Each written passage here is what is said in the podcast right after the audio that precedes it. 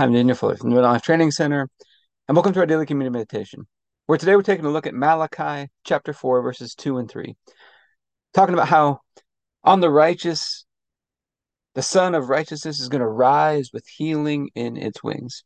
So here's the verse here it says, for, But for you who fear my name, the Sun of Righteousness will rise with healing in his wings, and you'll go free, leaping with joy like calves led out to pasture. And on the day when I act, you will tread upon the wicked as if they were dust under your feet, says the Lord of heaven's armies. So for those who fear his name, the Son of righteousness, we have righteousness in Christ Jesus. He was made sin so that we could become the righteousness of God. And, and what does this what does this righteousness mean for us? It means that we're right with God because of what Jesus did, not because of our own works. And because of that, we got we have God on our side. We've got his blessing, we've got his favor on our life. And his righteousness lasts forever. His it endures forever. It's an amazing gift. I think part of the revelation of righteousness is a connection between righteousness and healing. Because when we're made right, we're restored. We've got access to God. We've got access to this unlimited, inexhaustible supply of everything God has living on the inside of us. The same power that raised Jesus from the dead, it lives on the inside of us. And it brings life to all of our mortal body. That's Romans 8 11. And when we get the revelation of this, I think we're going to go free, leaping with joy like calves led out to pasture. It's like you've been bottled up, you've been you've been hemmed in maybe on every side. But God sets us free. We go out with joy. And so he's the one that does it. He's the one that acts. He puts all things under our feet because we're in Christ Jesus and He puts all things under His feet. And so we're going to take communion over this today just as a time of gratitude. And we're going to ask God to help us to understand these scriptures, to activate them in our lives, that we're walking in them from this point on in our lives. Let's get started with our daily prayer. And then we'll get into our time of communion after that.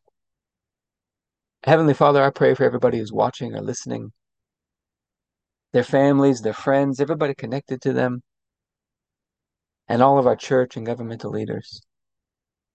And I thank you for releasing us from darkness and transferring us into the light, into the kingdom of your dear Son. I thank you for your purpose and grace given to us in Christ Jesus before time ever began. And that Jesus was struck down, he was smitten, bruised and pierced and crushed and destroyed, also that you could be on our side, that you could be fighting for us. And I keep asking that you, the Father of glory, would give us the spirit of wisdom and revelation so that we would know you more and more.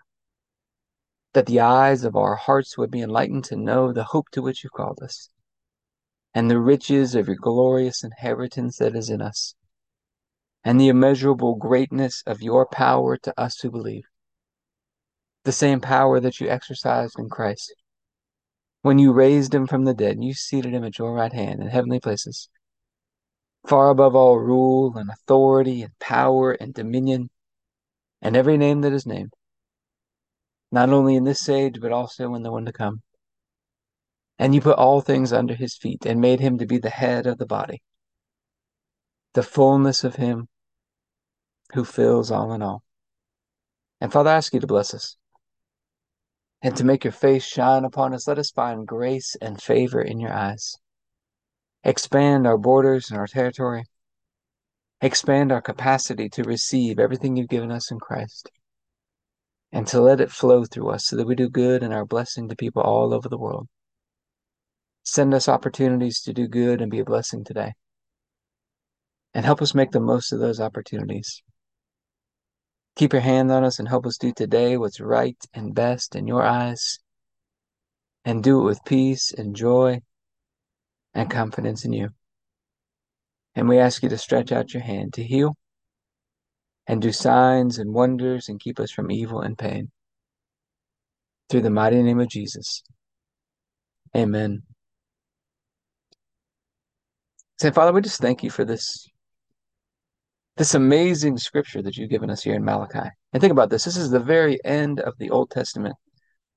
right before we move into the New Testament, when Jesus comes, brings this righteousness in. That for those who fear your name, Lord, we've been made righteous, and it's going to rise up within us with healing in its wings. We're going to go free. We're going to go leaping with joy, going out. You're putting all things under our feet. We just thank you for these promises, Lord. You're so good. And we think of the night Jesus was betrayed, he took the bread and said, This is my body, broken for you. Do this in remembrance of me. Father, you laid upon Jesus the punishment that we deserved. And by his stripes we've been healed. We get this opportunity today to remember we've been made one with you through the sacrifice of Jesus. And so I thank you for this bread and ask you to bless it in Jesus' name. Let's go and take our bread.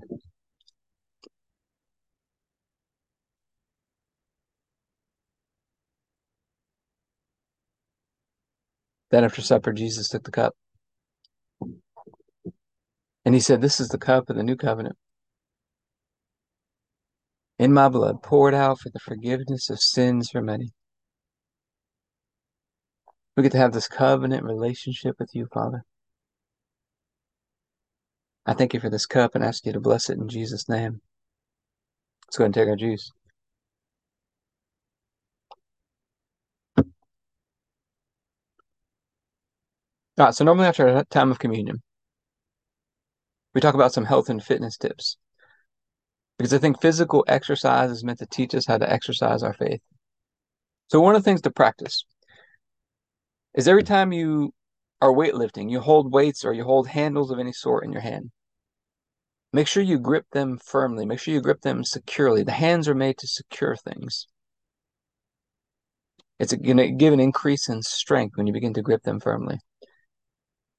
But I hope this went up for you today. If you'd like to be a part of what we're doing, you go to the Abundant Life Training.